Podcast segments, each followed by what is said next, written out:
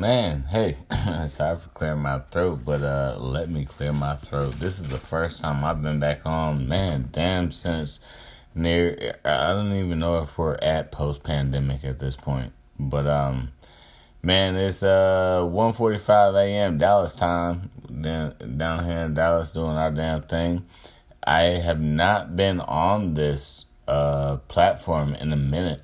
And let me tell you why, because I spent the entire summer, I guess there was a bunch of people working from home, and they decided to comb through all the Anchor podcasts, and they took a bunch of them down, or they deleted all the music out of them and stuff like that. So I'm going to come back with a new platform.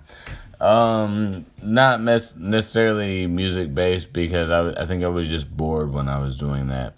So this time we're going to do some... Um, experimenting, and what I wanna, what I wanna label this new series for the new season, I guess if you could call it that. Um, it'll be less music based, or at least where the music can't be traced back to, oh, I was the one that played it, and who was the original guy. Um, we're gonna do some human experience stories. We are just going to keep this as a personal blog.